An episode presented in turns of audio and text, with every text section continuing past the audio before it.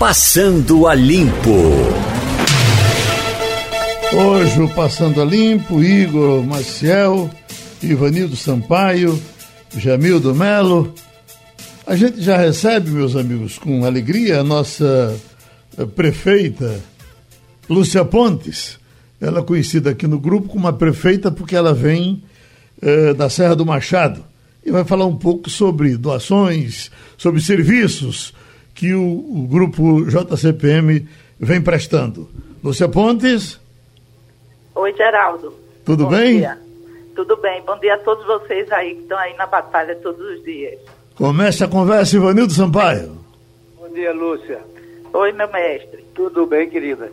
Veja Tudo só, é, a gente tem acompanhado é, as ações do Instituto JCPM de Compromisso Social, é, muito dirigido à juventude, a aqueles meninos mais ou menos abandonados ou semi-abandonados no entorno de Brasília Teimosa, do Pina e adjacências. Agora, o Instituto estendeu as suas ações e começou também a prestar serviço à comunidade mais adulta, mais necessitada. Que tipo de serviço é esse que está sendo feito agora nesse momento, Lúcia Pontes? Olha, Ivanildo, nós atendemos as jovens do, do entorno de Brasília Teimosa e Pina, que são jovens que querem sim definir seu futuro. Nós consideramos que esses jovens que nos procuram, que trabalham conosco o ano todo, são jovens diferenciados, são aqueles que estão na busca de uma nova perspectiva para ele e para as famílias. Hoje, nós intensificamos nossas, atu nossa atuação, nossas atividades para a família deles. Então, são as famílias desses jovens que hoje a gente precisa estar atentos para buscar chegar perto, para fazer com que eles consigam ter acesso a seus direitos e ter algum tipo de assistência no qual a gente possa, nesse momento, intensificar e estar presente na vida deles. É, desde o início né, desse, do, do, processo, é, nós pensamos em fazer com que essas famílias fossem assistidas de forma muito rápida. Essa foi uma definição do seu João Carlos, em que passava para a gente a preocupação de que essas famílias não poderiam, de forma alguma, ficarem sem ter uma nossa presença, sem ter uma assistência direta. Então, nós intensificamos o cadastro, os contatos com, com, com os jovens e com as famílias e começamos na distribuição de cestas básicas, considerando que nós deveríamos utilizar os mercadinhos locais, também para incentivar a economia local e assim a gente fazer uma, uma única ação, um atendimento a dois segmentos importantes. Em primeiro lugar, as pessoas, as famílias e aos mercadinhos que precisam também sobreviver.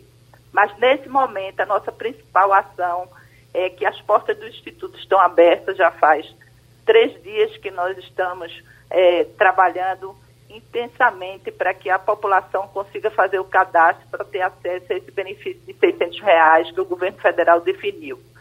É, nós fizemos, no primeiro momento fizemos uma cartilha que divulgamos intensamente na comunidade, depois passamos um carro de som explicando quem tinha direito.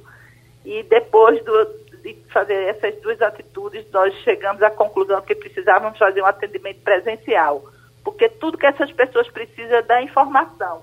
Eles precisam serem respeitados, não, é, não ficarem numa fila por duas horas e no sol, para que as pessoas digam se o CPF dele está cadastrado ou não, se ele está válido ou não, se ele tem direito ou não.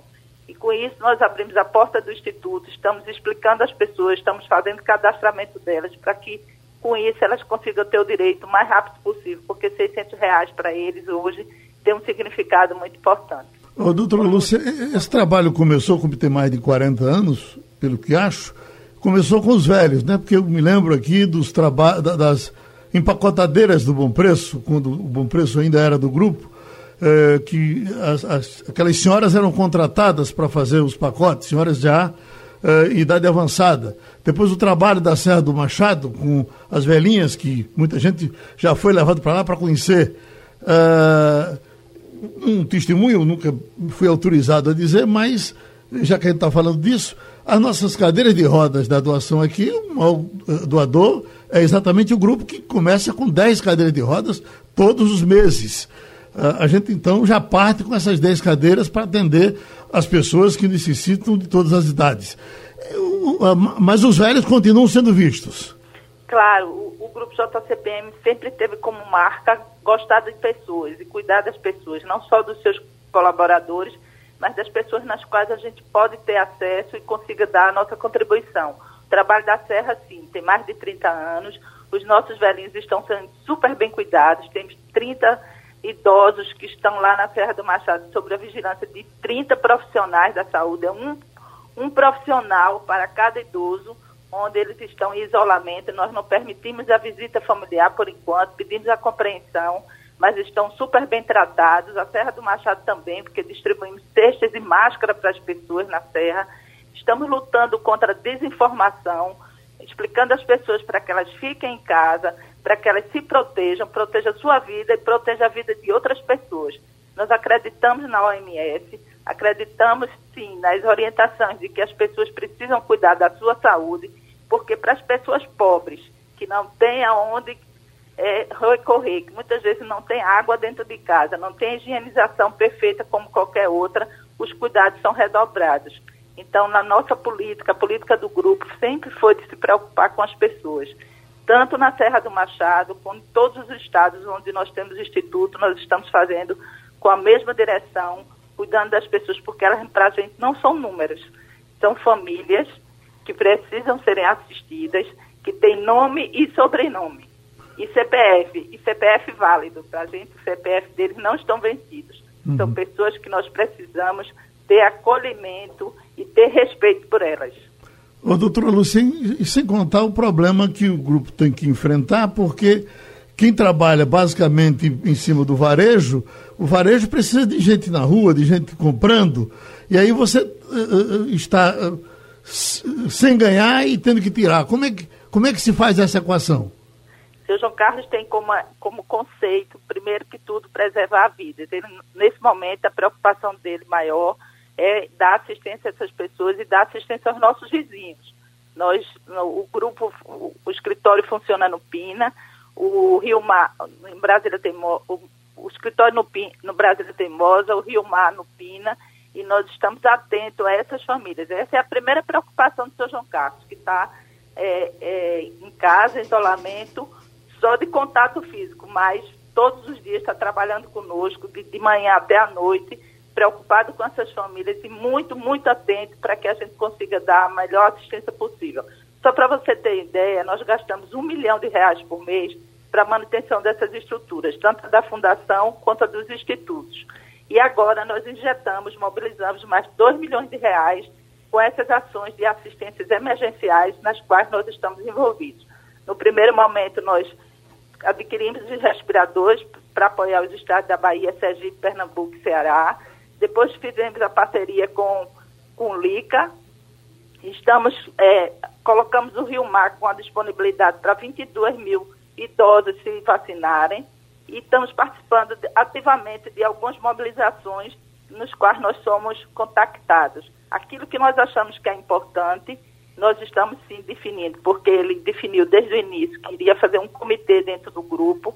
Esse comitê analisa as solicitações e se elas estiverem de acordo com o que nós acreditamos e com os eixos que nós definimos, que era o nosso posicionamento nesse momento tão difícil para todos nós, nós estamos sim apoiando, estamos é, nos posicionando. Nesse momento, nós estamos nos mobilizando para compra de máscara, para doação, porque a população sim precisa se preservar cotidianamente. E esse trabalho com esses meninos que de vez em quando passam, passam por aqui 50, 60, 70, tudo fardadinho, uh, continua? Continua assim. Esses jovens são jovens nos quais nós estamos prioritariamente buscando as famílias deles. Nós já entregamos 3 mil cestas básicas. Essas cestas básicas variam num valor de torno de 100, de 100 reais. Nós já distribuímos 42 mil toneladas de alimentos e esses jovens, sim, eles estão sendo procurados junto com as famílias deles para que eles tenham assistência. Nós não só entregamos as cestas para eles, porque sabemos que a cesta é apenas um item a mais num, em tantas necessidades que eles estão tendo nesse momento. Nós entregamos a cesta, procuramos saber como é que vai a família, se eles precisam de mais alguma coisa, estamos atentos. Toda a equipe do social do Grupo JCPM está ativamente trabalhando na busca de saber como é que essas pessoas nesse momento estão enfrentando essa dificuldade e cotidianamente nós estamos é, fazendo contato com entidades, sérias, responsáveis de Brasília Teimosa e do Pina, para que chegue na família dessas pessoas o, o, alimento básico, a necessidade básica que eles nesse momento estão com tanta dificuldade para viabilizar. Então, por gentileza, uh, uh, doutor Lúcio, fecha a nossa conversa com a, a orientação, o que as pessoas estão precisando de informação, a sua estrutura preparada para atendê-las? Hoje nós estamos o dia todo é, atendendo no Instituto para quem tem dúvida em relação ao cadastramento, quem tem dúvida sobre a informação que ainda não, não chegou para ele de forma concreta e fazendo o cadastramento. Estamos o dia inteiro trabalhando e vamos ficar abertos trabalhando até a última pessoa que precise fazer o seu cadastramento. As pessoas de Brasília Teimosa e as entidades que estão em situação de maior vulnerabilidade e que estejam precisando também estão nos procurando, estamos atentos, estamos sempre à disposição para que elas possam serem assistidas de forma respeitosa, considerando que para elas, repito, elas não são um número para nós. Elas são pessoas, são nossos vizinhos, que passamos o ano todo nos relacionando com elas, que nos respeitam e agora nós estamos nos mobilizando para respeitá-los no momento de tanta dificuldade. Tá bom, doutora Lúcia, um abraço e muito obrigado, ok? Um abraço em todos. Seguimos com o Passando a Limpo, hoje Igor Marcel, Ivanildo Sampaio, Jamildo Melo, já dissemos. Estamos nesse momento com o ex-senador Cristóvão Buarque. Doutor Cristóvão, certamente o senhor é uma das pessoas qualificadas para conversar com a gente no dia de hoje, diante de tudo que a gente está escutando por aí. Muita gente achando que a nossa democracia está correndo risco, o próprio presidente da República dizendo que querem derrubá-lo, o, o ex-deputado Roberto Jefferson ontem eh, fez questão de botar a cara na rua para dizer que sim, e tem um grupo querendo derrubar o presidente da República. Vamos ouvir Roberto Jefferson e depois trazê-lo e botar o senhor para conversar com os nossos amigos. Roberto Jefferson aí. E o Brasil tem presenciado é que o Rodrigo Maia mais o Alcolumbre e eu diria que o Alcolumbre, é, liderado pelo Rodrigo Maia, vem tomando a agenda política das mãos do presidente Bolsonaro, que foi eleito para governar o Brasil. O Rodrigo Maia não obedece mais, na pauta que faz na Câmara dos Deputados, os interesses do governo.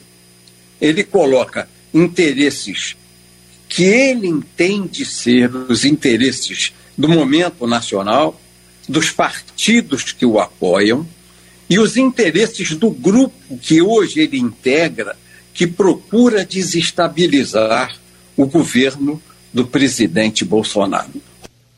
Pronto, professor Gustavo Buarque, estamos nesse caminho? Veja bem, esse foi o mesmo deputado que poucos anos atrás defendeu o impeachment da presidente Dilma. Naquela época, o Congresso, para ele, estava agindo democraticamente. Agora, o presidente da Câmara não está.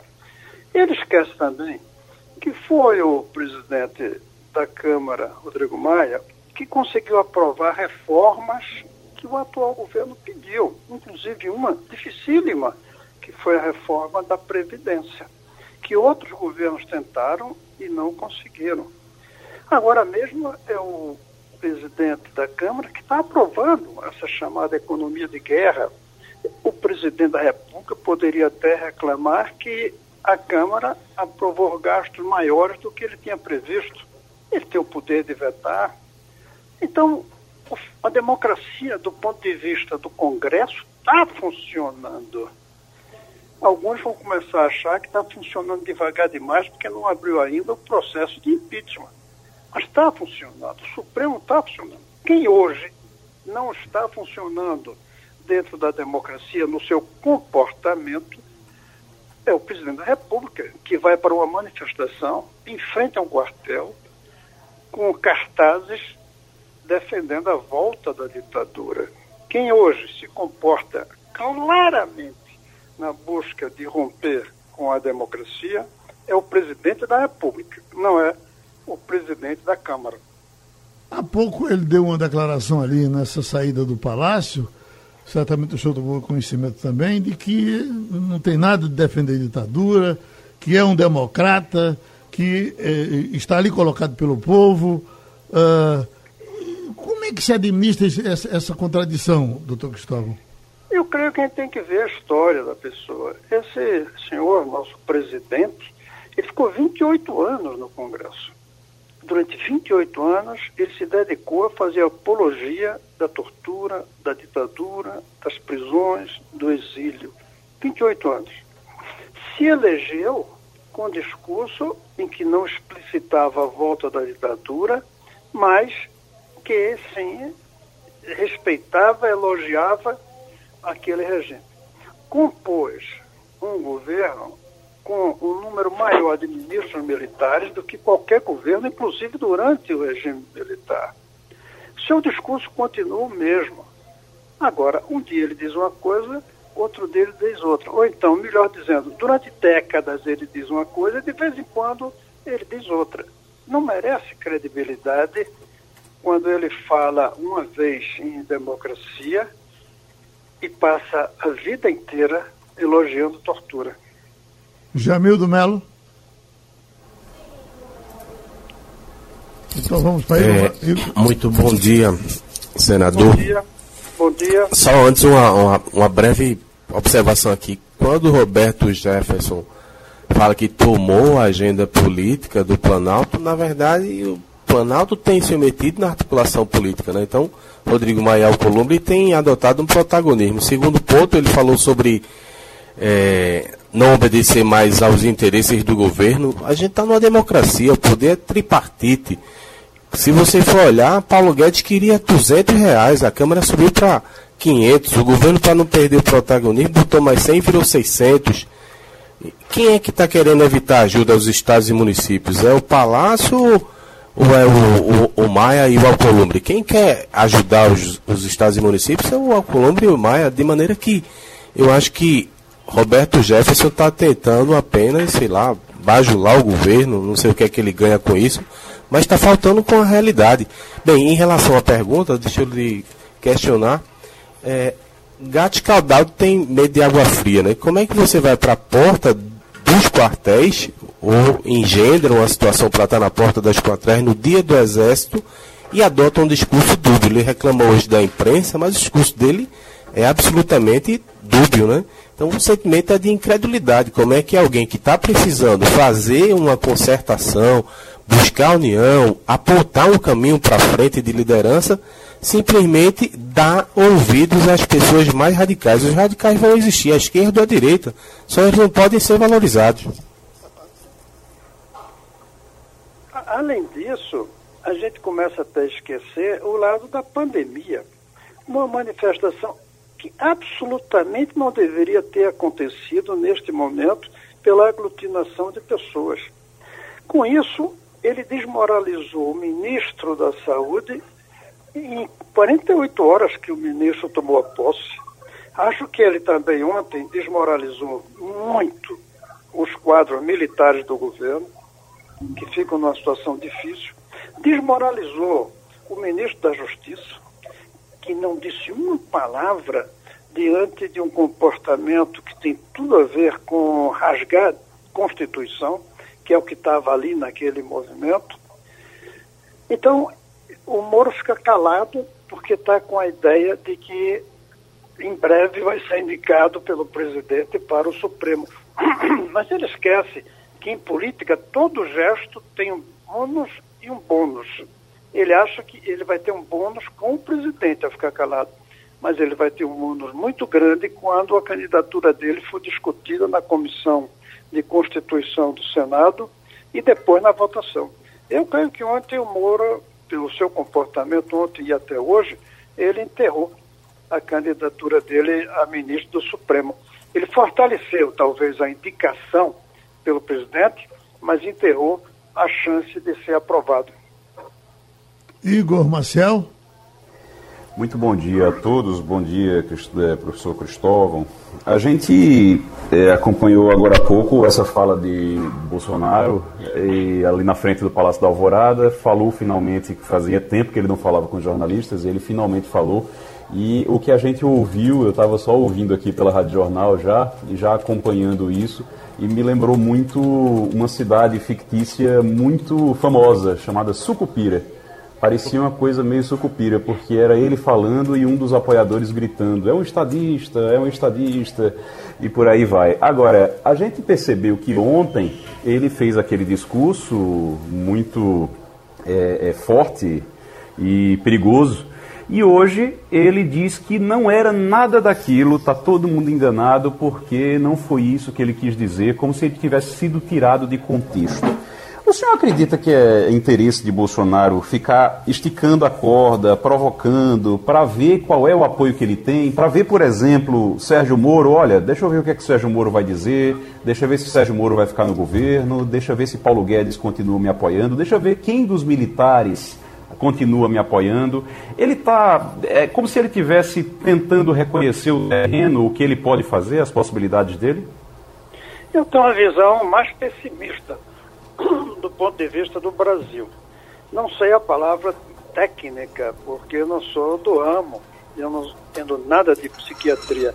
Mas é, é, no linguajar comum, o presidente não bate bem da cabeça.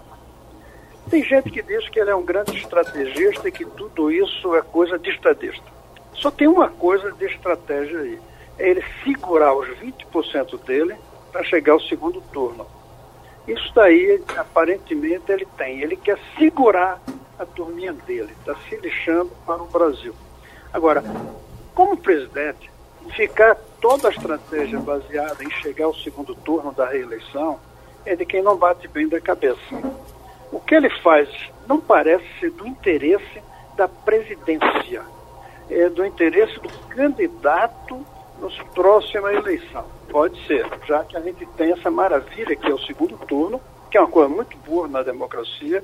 No primeiro eu voto em quem é mais próximo, no segundo eu voto em quem é menos distante, mas que é uma tragédia em tempos de extremismo, porque cada extremo segura 20%. E ao segurar 20% cada extremo, se os outros não extremistas se dividem, como é que está acontecendo no Brasil, então os extremos vão para o segundo turno e deixam aos eleitores a chance de escolher entre o mal menor. Eu acho que ele não bate bem da cabeça, é de uma instabilidade muito grande, tem alguma coisa que lhe dá uma insegurança muito forte, que é uma tragédia para quem é presidente. E só para concluir, o sonho de um estadista, o sonho, diga, digamos, entre aspas, é uma crise no seu país para que ele surja como grande líder. O Bolsonaro teve essa chance com a epidemia e, em vez de transformar-se num líder e se afirmar e virar um estadista, no primeiro dia da epidemia, chamar todo mundo para conversar, fazer um gesto para até aqueles que ele criticou, chamar até a extrema esquerda, que ele odeia, e dizer: Eu sou o presidente de todos os brasileiros que hoje enfrentam o vírus. Nós só temos um inimigo, é o vírus e unir todo mundo. Em vez disso, usa a epidemia para dividir ainda mais o Brasil entre quem é a favor ou não de, da estratégia científica de ficar em casa, do isolamento. Eu acho que é difícil dar explicações bem feitas ao Bolsonaro, porque ele não bate bem da cabeça. Ivanildo Sampaio. Bom dia, professor Cristóvão. Bom dia. Eu sou de uma geração, e o senhor também, que a gente ensinou, eu como jornalista, eu sou como é, intelectual e professor, a sociedade brasileira indo para as ruas, enfrentando a cavalaria, enfrentando a polícia, para pedir a abertura do Congresso. Hoje, parte dessa sociedade está indo para a rua pedir o fechamento do Congresso. O que é que mudou na sociedade brasileira, na, no seu entender? Essa é a grande pergunta, Emanuel. E aí, deixa eu fazer uma autocrítica a todos nós, democratas e progressistas. Nós precisamos deixar claro e entender onde foi que nós erramos. Esse pessoal não vai para a rua só por causa do Bolsonaro. Ele não tem essa liderança, ele não tem essa, essa posição. Esse pessoal vai para a rua também contra nós. Contra nós, que eu digo, todo aquele que se chamava esquerda, é, eu diria os democratas progressistas, inclusive os que não chegam a ser de esquerda, e nós erramos. Um dos erros é de que eu creio que a gente deveria ter apurado melhor o que aconteceu durante o regime militar. Nós, diferentemente de outros países, preferimos fechar a boca, fechar os olhos. Aconteceram crimes, inclusive os crimes da esquerda. Deveríamos ter analisado. O que, é que foi mesmo que aconteceu no aeroporto de Recife, no ato terrorista? O que, é que aconteceu com o sequestro de avião? O que, é que aconteceu com o justiciamento de companheiros do partido? E obviamente, muito mais os crimes do Estado, torturas, desaparecimentos. Nós não fizemos isso. Eu creio que esse foi um dos erros. Se tivesse feito isso, Bolsonaro não teria sobrevivido uh, politicamente. Porque todo mundo ia saber a realidade, sim, do que é que foi tortura. Mas não foi só esse erro. Não esqueça que a epidemia está aqui e nós temos 100 milhões de pessoas sem esgoto em casa. Não foi Bolsonaro, não, que é o culpado da falta de esgoto. Não, não vamos colocar a culpa no Bolsonaro, que só tem um ano. Tem nem competência para fazer tanto estrago. Nós temos a educação entre as piores do mundo e provavelmente a mais desigual de todas as educações por renda. Você viu que o ministro falou da saúde novo que talvez tenha que escolher em um hospital na hora de escolher entre um jovem e um velho, colocar o jovem, deixar o velho morrer. É absurdo, mas o Brasil faz isso há séculos, só que não é por idade, é por renda. As crianças que morrem na primeira infância é por falta de dinheiro para comprar comida, porque não tem esgoto em casa. Então nós erramos. E esse povo está indo para a rua, em grande parte por causa dos nossos erros, nossos nós, os democratas progressistas. Por isso, Anildo, que na nossa época ia para a rua pedir a democracia. E agora tem esses indo pedir a ditadura. Além disso, só para concluir, nós não estamos conseguindo falar para os outros. Eu creio que mesmo que tivesse gente ontem na frente do quartel, é, ainda há uma minoria. A maioria quer a democracia. Mas nós não estamos conseguindo falar com os democratas. Nós não temos ninguém que encarre nesse discurso, até porque estamos divididos, até porque não nos falamos entre nós, até porque passamos mais tempo nos agredindo. Então está faltando quem encarne e quem tenha um discurso para fazer a democracia voltar às ruas. Claro que tem mais a complicação atual é de que nós, democratas e humanistas, não vamos pedir para o povo ir para a rua tendo um vírus espalhado no meio da população. Então não vai ser agora, mas a epidemia vai passar. E aí, quem é que vai falar? Quem é que vai ser o Ulisses, o Tancredo, para levar o povo para a rua em defesa da democracia? A gente agradece mais uma contribuição do professor e senador Cristóvão Buarque. Pois já estamos com a jornalista, colunista Eliane Cantanhede. Eliane, eh, tudo, tudo que vem acontecendo, que há pouco ouvimos o senador Cristóvão Buarque aqui, ouvimos já a repetição do que disse Roberto Jefferson ontem, repercutimos algo do que foi dito pelo próprio presidente Bolsonaro. Agora eu ia lhe perguntar e com relação aos militares. Tem algumas matérias que dizem que eh, ontem eh, o Bolsonaro conseguiu até chocar os militares.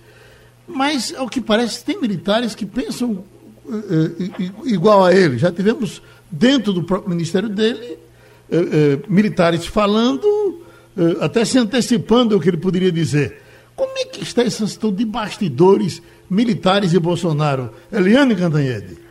Alô, Geraldo, colegas, ouvintes. Olha, a coisa não vai bem, né, Geraldo? Não vai bem.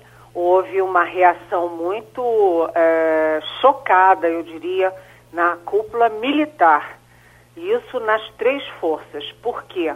Porque a manifestação do presidente, o presidente agiu como um vereador candidato à prefeitura do interior do interior de algum lugar. E ele não é apenas presidente da República, mas ele é comandante em chefe das Forças Armadas. ele usou uma imagem em um local inadequado, porque era o setor militar urbano e tendo ao fundo, nas imagens, o quartel-general do Exército. Os generais, a primeira reação dos generais foi de que havia desconforto. Depois eles falaram em saia justa. E no final, já à noite, porque a troca de mensagens foi até, eu pelo menos fiquei até uma hora da manhã é, trocando mensagens. À noite já era de profunda irritação com isso tudo. Por quê? Porque tem dois problemas nessa história. Os militares passaram muitos anos, décadas, polindo a sua imagem. E as Forças Armadas hoje são a instituição de maior prestígio na sociedade brasileira. De repente, você joga tudo isso fora e junta a imagem das Forças Armadas com golpismo, golpe, ditadura, é, AI-5. Primeiro, é uma quebra da imagem. E segundo, é isso que você falou, a questão da divisão. Porque se você tem na cúpula os generais, brigadeiros e almirantes inconformados com isso, o presidente Bolsonaro, que saiu do exército como tenente, como tenente insubordinado, né, ele está mobilizando a hierarquia, a baixa hierarquia militar. Então você de repente pode criar uma situação em que é, sargentos, capitães, é, até coronéis podem se insubordinar contra a cúpula militar. Isso é de uma gravidade enorme e a gente viu o que aconteceu em 1964, que foi exatamente quebra de hierarquia. Ou seja, dessa vez o presidente não apenas atacou o Supremo Tribunal Federal e o Congresso Nacional, ele mexeu com os brios das Forças Armadas e isso vai ter um custo para ele. E Ivanildo Sampaio. Bom dia, Leandro. Até recentemente, o grande líder do Exército era o general Vilas Boas Correia. Ele falava para a tropa inteira, ele tinha um discurso que era mais ou menos unânime, agradecendo do Loiapoque ao Arroio Juí. Quando ele virou assessor especial de, do presidente Bolsonaro, parece que então, ele não, não conseguiu manter a liderança que ele mantinha no Exército. Qual é a posição hoje do general Vilas Boas Correia, mesmo a gente sabendo das suas limitações físicas da doença que ele carrega? Olha, o general Vilas Boas, a primeira entrevista que o general Vilas Boas deu como comandante do Exército foi para mim no Jornal Estado de São Paulo, Estadão. E sabe o que, que ele, me, ele me dizia? Ele me dizia exatamente o seguinte, que quando as vivandeiras de quartéis, que era uma expressão usada pelo presidente Castelo Branco no início da Revolução de 64, é, quando as vivandeiras batem aqui à minha porta pedindo intervenção militar, eu não deixo eles nem continuarem falando. Já corto a conversa de cara. Essa entrevista está publicada, foi publicada na capa do Jornal do Estado de São Paulo. Eu tenho que me lembrar o ano, né, quando ele assumiu o comando é, do Exército. E ele já dizia isso: olha, não vem que não tem, para essas vivandeiras que querem intervenção militar.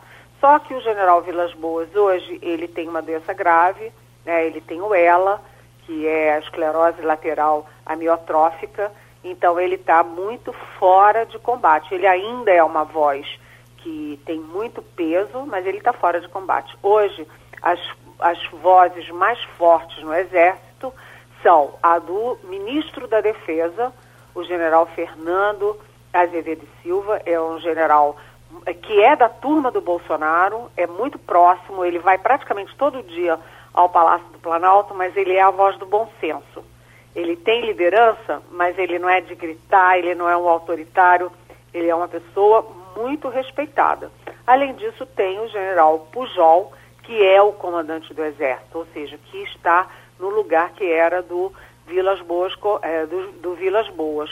Agora, o presidente Bolsonaro tanto é, reconhece a liderança do Vilas Boas que vira e mexe, assim, de três em três meses, ele vai na casa do Vilas Boas e arranca do, do Vilas Boas um comunicado via Twitter ou alguma entrevista, alguma coisa, manifestando a ele, apoio a ele, o Bolsonaro. De qualquer jeito, a área militar é, entrou num circuito que não era para ter entrado, que é o circuito político. Até porque, se você tem hoje manifestação na porta do quartel-general a favor da ditadura, você pode estar tá chamando amanhã um monte de manifestação, inclusive de CUT, de PT e tal, na porta do QG contra é, a ditadura. Ou seja, é, não é um bom negócio do ponto de vista histórico, é um erro é terrível confundir Forças Armadas com um governo e principalmente com um governo que está sendo carimbado como golpista. Igor Marcel. Olá, Eliane, muito bom dia. Bom dia. É, Para a gente Para a gente entender, aqui eu estava vendo hoje Bolsonaro falar em democracia e liberdade acima de tudo. Isso é uma frase que ele utilizou na, na entrevista, na verdade, no pronunciamento que fez na saída no Palácio da Alvorada hoje. Depois ele fala que não existiu nada daquilo, que os jornais, inclusive, combinaram manchete para dizer que ele estava atentando contra a Constituição ou pedindo intervenção militar, que não é nada disso. Isso é uma estratégia pessoal ou ele foi realmente. Os militares conversaram com ele e ele precisou dar essa recuada? Na verdade, Igor, você vê que o presidente Bolsonaro é assim, né? Ele ataca o Mandetta, ele fala aquilo tudo do Mandetta, demite o Mandetta o ministro Luiz Henrique Mandetta da Saúde. E aí, na hora da despedida, diz que gosta muito dele, que ele fez tudo que era melhor, que, é, enfim, que eles são grandes amigos. Né? Aí, no dia seguinte, ele vai lá e faz tudo de novo contra o Mandetta. Ele faz isso. Ele é uma montanha russa emocional. Então ele é, de manhã ele é amigão, de noite ele é, está é, brigando com a pessoa e ele vai dessas coisas. Ele, ele fala uma coisa de manhã, faz, faz outra de tarde. E, obviamente, ele sentiu a barra na manifestação de ontem. Porque ele diz que não, que não estava fazendo a manifestação golpista. Obviamente era. Ele foi para uma manifestação, ele subiu ali na, na boleia de um, de um, de um carro, fez discurso com uma camiseta é, de vereador, né, ali com megafone, como se fosse um candidatozinho em qualquer lugar, na porta do QG do Exército, e as faixas eram o quê? Era pelo golpe, tá chamando a intervenção das Forças Armadas, pedindo o AI-5 contra o Supremo, contra o presidente da Câmara, contra o Congresso. Como é que ele vai dizer que não? Aí ele vai, ele faz tudo isso, o ação contra a democracia. E depois ele faz um discurso pró-democracia. Talvez o presidente não tenha muita noção, muita consciência do que signifique democracia. Até porque é o seguinte, gente, a gente está falando dessa manifestação em Brasília, no setor militar urbano, na frente do QG. Mas a gente viu também que houve manifestações no mesmo sentido na porta dos quartéis houve manifestações em diferentes pontos na porta dos quartéis, pedindo a volta de militar. Né? É, além disso, teve um, um, um, vídeo circulando na internet de pessoas, é, vários homens, com camisetas com a cara do Bolsonaro, fazendo treinamento de tiro ao alvo. Que isso é milícia. Então, é, não dá para o presidente fazer essas coisas todas e depois vir de bonzinho dizendo que ele respeita a democracia. Você respeita e age em favor da democracia. Você não fala a favor da democracia e age contra ela. Olha, esse povo que fica ali na frente do palácio todo dia, nesse horáriozinho aí, um horário de, de, onde as pessoas que trabalham certamente já estão nos seus empregos. Quem são essas pessoas? São aposentados? São servidores públicos, que todo dia tem essa plateiazinha ali esperando só para bater palma? É, aí você vê que tem é, mulher, é sempre um, um grupinho que é diferenciado. Você parece que eles são escolhidos a dedo. Se você olhar todo dia, Geraldo, uhum. você vai ter lá mulheres, né? E mulheres que não são nem velhas, nem muito jovens. Mulheres ali na faixa dos 40. Aí você tem os homens de cabelo branco, você tem os homens mais jovens. É sempre o mesmo equilíbrio, é como pesquisa, que você tem que ter amostragem por faixa etária e por é, categoria, né? Eles uhum. têm ali uma amostragem todo dia. Aquilo ali, para mim, eu não sei, porque eu nunca fui lá conversar com essas pessoas, até porque eu estou em isolamento, mas é, para mim aquilo ali é tudo montado. Jamildo Melo. É, muito bom dia. Bom Eliane, dia. Uh, hoje caduca a MP verde e amarela, né? Que virou parte da guerra entre Bolsonaro e o Congresso. Ainda nesse domingo, Davi Alcolumbre chegou a sugerir pelas redes sociais que o presidente é, retomasse a MP, porque ele sabe que hoje vai caducar. E tentando ampliar a pauta, qual vai ser a reação do Congresso, especialmente Rodrigo Maia, tão atacado nos últimos dias, depois desse episódio agora de domingo? Olha, é... não é só depois de domingo, né? A gente está vendo, Jamildo, uma escalada do presidente porque ele demitiu o, o Mandetta na tarde de quinta-feira. Na noite de quinta-feira, ele já foi para a televisão e atacou o Rodrigo como é, inimigo número um. Ou seja, ele trocou de inimigo número um em questão de horas. É, deixou de ser o Mandetta, passou a ser o, o, Rodrigo Maia. E automaticamente, foi a minha reportagem manchete do Estadão no portal no, na, no sábado à noite, automaticamente ele é, o bolsonarismo passou a perseguir também a Tereza Cristina, que é ministra da Agricultura. Por quê? Porque o Mandetta é do DEM, o Rodrigo Maia é do DEM, a Tereza Cristina é do DEM, o Davi Alcolumbre é do DEM e o novo governador de oposição, que é o Ronaldo Caiado de Goiás, também é do DEM. Então, pronto, o presidente já escolheu esse leque de inimigos até a Tereza Cristina, que é uma das estrelas do governo dele, né? É, como é que isso se reflete no Congresso? O DEM tem a presidência da Câmara e do Senado.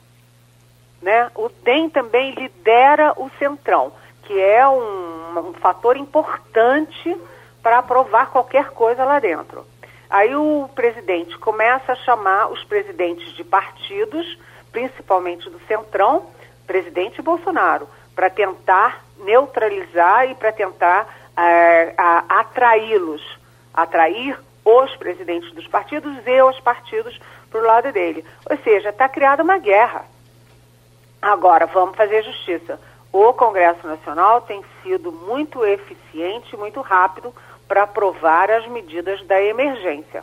O que está pegando agora é no Senado a questão da, da, da que você citou, da, do verde-amarelo, que cria empregos para é, jovens e para os acima de 55 anos. Então, essa é a guerra no Senado. Se o presidente não reeditar a medida hoje, ela caduca e ele não pode refazê-la neste mesmo ano. Tem que esperar 2021. E lá na Câmara é a questão do socorro aos estados e municípios, porque isso colocou o Rodrigo Maia em guerra não apenas é, politicamente contra o Bolsonaro, mas é uma guerra objetiva e econômica com o Paulo Guedes. Então há uma crise ali, até porque o Rodrigo Maia tomou as dores dos governadores. E o governo, o presidente sempre diz que os, os governadores é, fizeram isolamento, agora que arquem com os ônus. Então está uma guerra criada. Eu queria lhe fazer duas perguntas em cima da questão da saúde.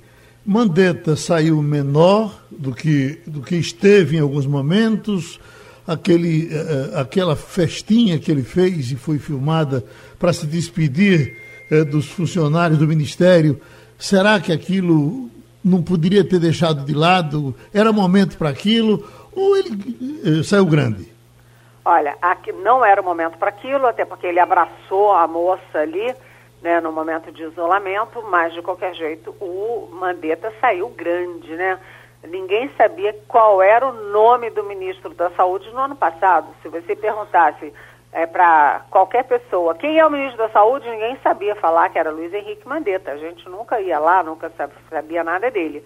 E ele, na crise, ele assumiu o comando da, da, do combate à pandemia, ele assumiu, ele teve liderança na equipe, ele era querido pela equipe, ou seja, era uma liderança que não era do pavor, mas uma liderança da conquista, e ele saiu com alta popularidade do governo, tanto que o DEM está preservando Mandetta porque ele será uma peça no tabuleiro eleitoral. Não se sabe qual, mas no mínimo ele será uma, um personagem forte nas eleições, é, nas eleições de Mato Grosso do Sul, que é o estado dele.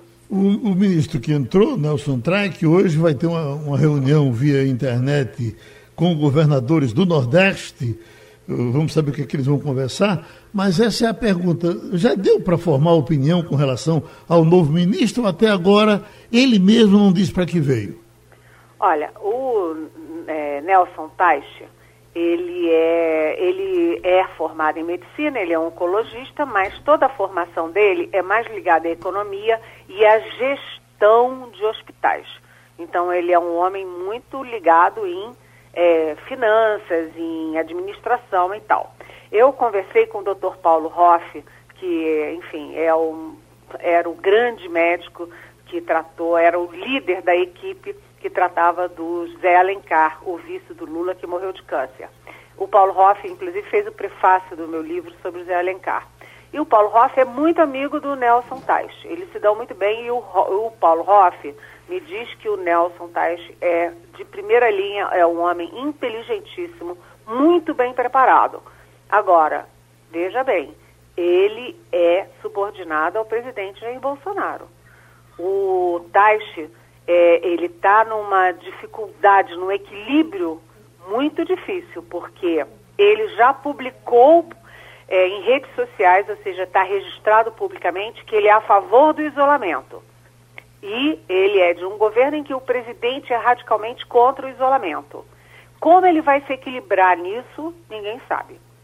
O problema é que ele diz que vai fazer um diagnóstico da situação, que vai ter que testar muito, que vai ter que isso e que aquilo. Só que não dá, o vírus não vai combinar com ele e esperar tudo isso. Porque essa semana, por exemplo, o Rio de Janeiro, que é o estado do Taixe, vai disparar. A expectativa das minhas fontes no Ministério da Saúde é que você está com foco muito em São Paulo, mas São Paulo, Manaus, né, Ceará, mas você vai ter agora um foco cada vez mais forte no Rio de Janeiro. E, e ele está pensando em fazer diagnóstico, em pensar como ter os testes, em fazer as reuniões. Só que nós estamos numa emergência, né, Geraldo?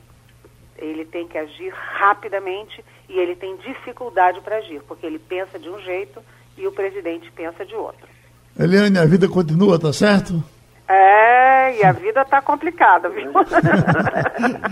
a gente volta a qualquer momento com a Eliane Cantanhede, que falou no Passando a Limpo. Mas, meu prezado Ivanildo Sampaio, você como um homem viciado em notícia, a gente fica o tempo todo atrás de alguma coisa diferente para dizer, mas roda, roda, roda, cai em cima do vírus. Eu estou vendo aqui, é, morre ao todo atentado do Canadá. Tivemos isso ontem, certamente foi noticiado mas pouca gente se liga, mataram 10 pessoas no Canadá, pessoas, não foi isso? É, é verdade.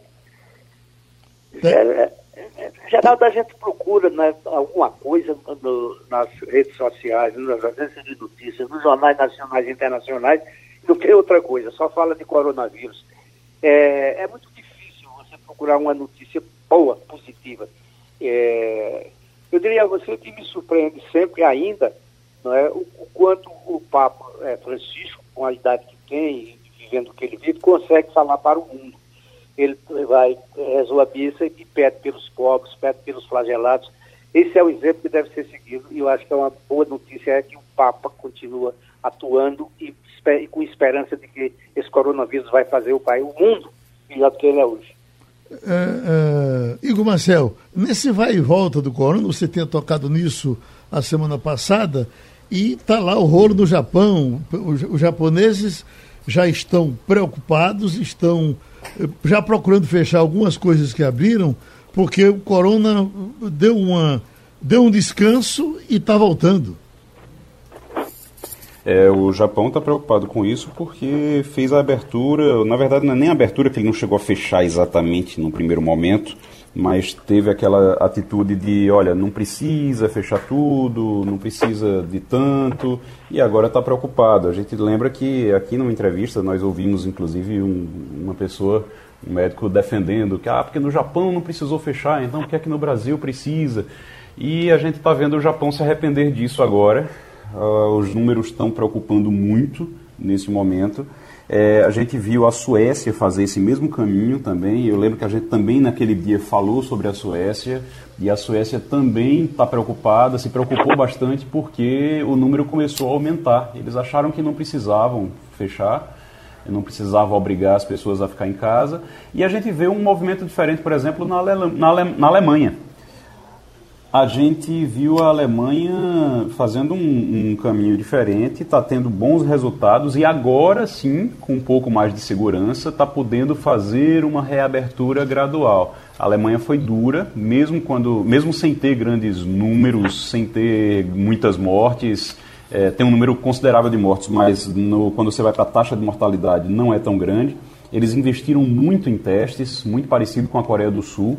A Coreia do Sul fez isso também, investiu em testes para poder ter um controle e saber quando é seguro para abrir ou não. E a Alemanha, a partir de hoje, está reabrindo. Não vai abrir tudo, não vai ser, não vai voltar ao normal, mas por causa dos testes e dos estudos que eles fizeram, eles conseguiram ver exatamente. Eles sabem, Geraldo, na Alemanha, qual foi a primeira pessoa infectada eles sabem para quem essa pessoa passou, eles sabem qual foi a terceira, qual foi a quarta, eles sabem todo o caminho do vírus no país, fecharam imediatamente as fronteiras, pararam, fizeram as pessoas ficar em casa obrigatoriamente, não tem esse negócio de, não, você fica em casa, tenha consciência, não. Eles foram obrigados a ficar realmente em casa e agora eles estão podendo reabrir aos pouquinhos e a gente vai ver como é que vai ser o resultado disso.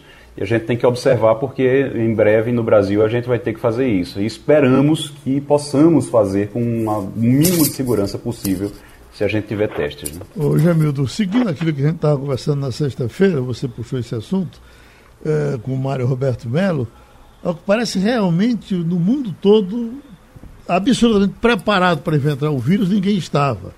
É, o exemplo aí do sistema inglês, que é perfeito nessa coisa de saúde, não funcionou. Uh, eu, do Japão eu leio aqui, ó. Médicos alertam sobre colapso de hospitais no Japão.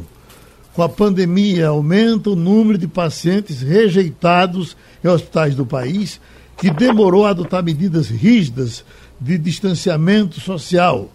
A, a Associação de Médicos do Japão fez um alerta sobre o colapso do sistema de saúde no país, com o aumento do número de casos é, aqui ele vai contando que teve um paciente que teve que passar por 80 hospitais para poder é, ser, é, encontrar uma vaga em um, porque não encontrou nos outros hospitais, o que quer dizer que a situação permanece muito difícil.